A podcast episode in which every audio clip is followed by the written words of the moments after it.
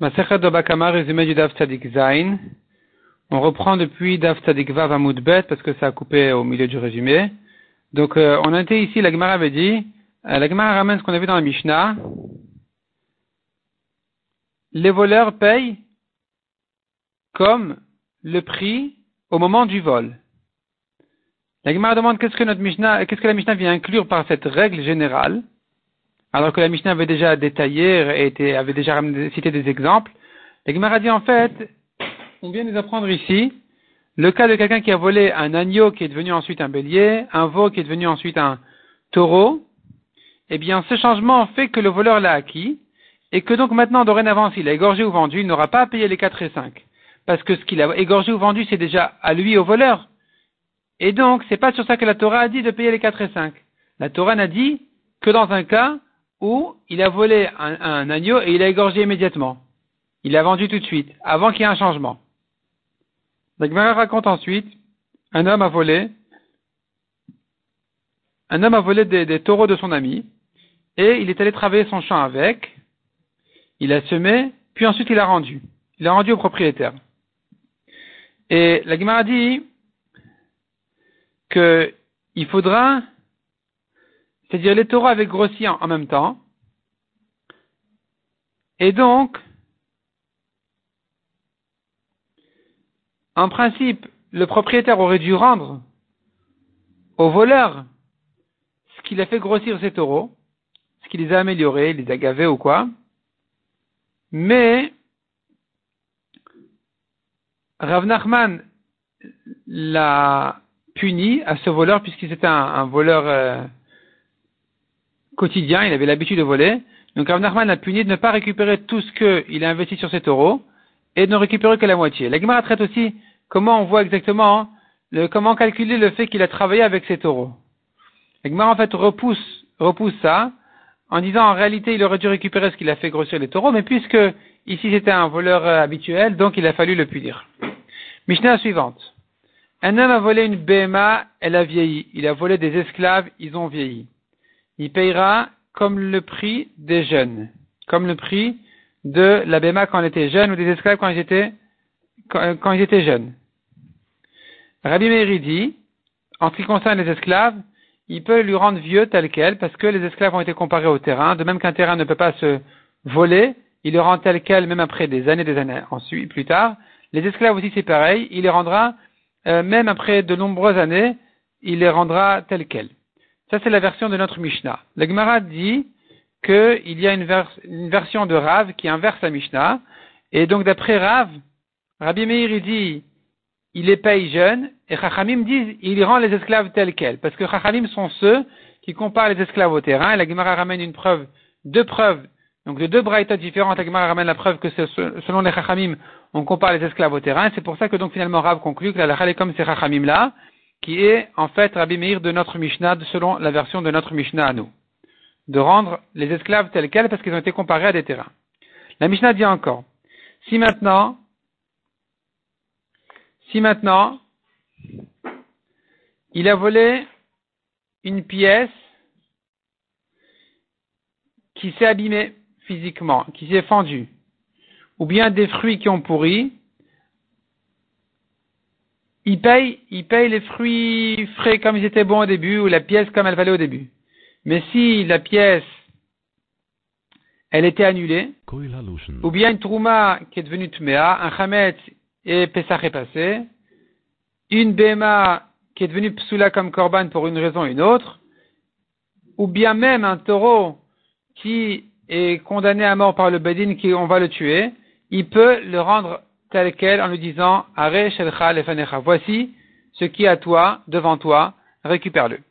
La continue à traiter en fait le problème de la, comparaison entre les esclaves et les terrains. On a dit peut rendre les esclaves tels quels. La demande une contradiction sur ça dans, selon, euh, selon Rav, qui d'une part avait dit que les esclaves sont comparés à des terrains et d'autre part, Rav a dit celui qui a fait travailler l'esclave de son ami de force, donc quelqu'un qui a attrapé l'esclave de son ami et il l'a fait travailler pour lui-même, ce voleur-là n'a rien à payer. Pourquoi pas? Si tu me dis c'est comme un terrain, alors il ne peut pas le rendre ensuite en disant euh, voilà, je t'ai volé un esclave, je te le rends. il devra lui payer le travail, puisque tant qu'il était chez lui, on le considère encore comme chez son propriétaire. On ne peut pas voler un terrain. On ne peut pas voler un esclave non plus. Donc l'esclave, tant qu'il a été, tant, qu'il est chez ce voleur, c'est comme s'il appartient encore à son premier propriétaire. donc il faudrait lui payer le travail qu'il a fait, le service qu'il lui a rendu. Et la Gemara répond, en fait, il s'agit qu'il l'a fait travailler en dehors de ses horaires de travail. Et dans ce cas-là, il ne fait pas, dans ce cas-là, le, propriétaire, le patron, le, maître de cet esclave, il est, il est satisfait que son esclave ne s'habitue pas à perdre son temps, à paresser et à traîner. Donc il est content que, il ait une certaine satisfaction, un, certain intérêt que quelqu'un les fait travailler. Donc ici, on n'a pas à payer. De même que pour des terrains aussi, c'est pareil. Un homme qui a laissé, qui a libéré sa maison, il est parti. Quelqu'un est venu, il s'est installé dans la, maison pendant ce temps-là. Il n'aura pas à lui payer son loyer parce que la maison, elle est mieux entretenue quand elle est habitée. La Gemara dit par contre, si maintenant quelqu'un a prêté de l'argent à son ami, il n'aura pas le droit d'utiliser son esclave parce que ça ressemble à ribit. Ça ressemble à un prêt avec intérêt où finalement il profite et de l'esclave et il récupère ensuite euh, son argent. Donc ça, ça sera interdit. Quelqu'un maintenant qui a volé un bateau. Il a pris un bateau de force, il a pris un bateau et il l'a utilisé, puis ensuite il le rend. Qu'est-ce qu'il va, comment il paye? La Gemara dit, ça dépend. Si c'est un bateau qui est prêt à être loué en, qui est loué en général, alors le propriétaire pourra lui dire tu me payes le loyer. Et s'il a été abîmé, alors il pourra lui dire tu me, payes le dommage. C'est-à-dire ce qui est plus fort, ce qui est plus, la somme la plus grande, soit le loyer, soit le dommage. Mais si c'est un bateau qui n'est pas en général loué, alors il ne pourra pas prendre le loyer. Par contre, il pourra réclamer le dommage. Tout ce qu'il a usé dans le bateau, il devra payer.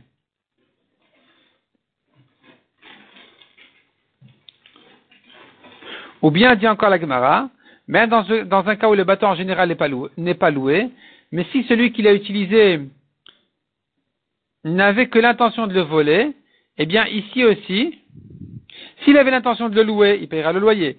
S'il avait l'intention de le voler, alors il ne payera pas le loyer, il ne payera que ce qu'il a endommagé. La Gemara reprend ce qu'on a vu dans la Mishnah. Il a volé une pièce de monnaie, dans certains cas il la rend telle quelle, dans d'autres cas il la paye, quand la, pièce n'est plus valable. Et donc la Mishnah avait dit ça dépend si la, pièce est abîmée ou qu'elle a été annulée. Là-dessus la Gemara nous ramène une marloquette entre les Amoraïm. Selon Ravuna, dès que le roi, selon Ravuna, si elle s'abîmait physiquement, il euh, la rend pas, il doit la payer. Mais si c'est le roi qui l'a annulée, alors, dans ce cas-là, il peut la rendre telle qu'elle. Selon Raviuda, non, quand le roi l'a annulée, c'est fini, elle ne vaut plus rien, elle a perdu sa valeur. Donc, euh, qu'est-ce qu'on appelle, dans quel cas il pourra la rendre telle qu'elle? C'est que dans un cas où ici, dans la région, on l'utilise plus, les gens l'ont sorti, mais ailleurs, on peut l'utiliser. Dans ce cas-là, le voleur pourra la rendre en lui disant débrouille-toi avec, là où, là où ça tourne, là où tu peux l'utiliser. La Gemara ramène des objections et des comparaisons avec les différents cas de la Mishnah. La Gemara résout toutes les objections, tous les problèmes. Et de là, la Gemara traite un nouveau sujet.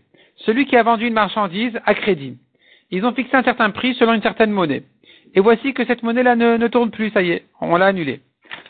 Comment il paye? Rav dit, il doit lui payer selon la nouvelle monnaie.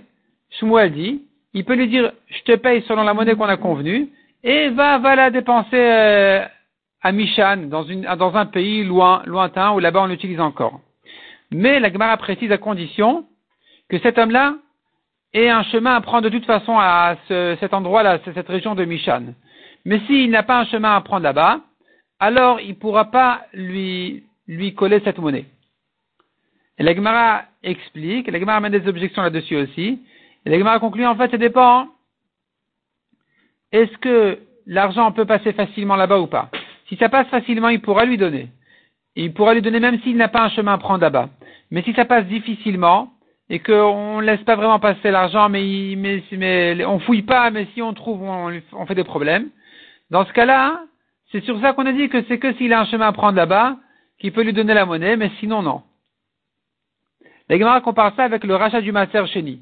Quand on vient racheter des fruits de Maser Chéni, il faudrait les racheter sur une monnaie euh, qui est connue ici, qui est utilisée ici. Mais si c'est une monnaie qu'on n'utilise pas ici, alors on ne peut pas racheter dessus le Maser Chéni. La Gemara euh, demande, mais pourtant, la Gemara, en fait, compare les cas en disant, mais la monnaie d'ici, si elle peut passer en Eretz Israël, c'est-à-dire la monnaie de Babel, si elle peut passer en Eretz Israël, alors on peut racheter dessus. C'est-à-dire, l'essentiel, c'est de savoir où est-ce qu'il a racheté son Maser Chéni.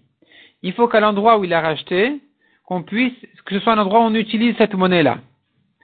Et donc, il y a des cas, par exemple, où il rachète, peut pas racheter sur une monnaie d'Eretz Israël à Bavel, il peut pas racheter sur une monnaie de Bavel en Eretz Israël, il pourra par contre racheter sur une monnaie de Bavel à Bavel même. Et la dit, mais il s'agit en fait ici d'un cas où on est macpide, ne pas faire passer l'argent de l'un à l'autre. Parce que si on n'est pas macpide, alors pourquoi ne pas racheter sur de la monnaie d'Eretz Israël à Bavel Pourtant, il a son, son chemin à prendre en Eretz Israël pour monter là-bas l'argent du Maser Chéni. Donc il faut dire qu'on est macpide et que l'argent ne passe pas de l'un à l'autre. Si l'argent ne passe pas de l'un à l'autre, qu'est-ce qu'il va faire avec son argent de Bavel Réponse, il va s'acheter avec, avec un, agneau qui va monter en Eretz Israël et il pourra là-bas le manger en tant que, korban pour son Maser Chéni. L'Egmara précise que, en principe, quand c'est les Juifs qui dominent, ils ont fait une takana de pouvoir reconnaître la monnaie de Babel en Eretz Israël pour éviter ce genre de problème. Mais quand c'est les Goïms qui dominent, alors ils avaient, c'est là où le problème se posait. La Gemara ensuite ramène une braïta intéressante. Quelles sont les monnaies Qu'est-ce qu'on appelle la monnaie de Yerushalayim C'est une pièce de monnaie sur laquelle d'un côté s'écrit David et Shlomo et de l'autre côté s'écrit Yerushalayim Irakodesh. D'ailleurs, il y avait encore une autre pièce de monnaie connue sur laquelle il était écrit d'un côté, on appelait ça la pièce d'Avraham. D'un côté, c'était écrit Zaken Eskena, en parlant d'Avraham et Sarah. De l'autre côté, c'est écrit Bachur et Betula, en faisant allusion à Yitzhak et Rivka.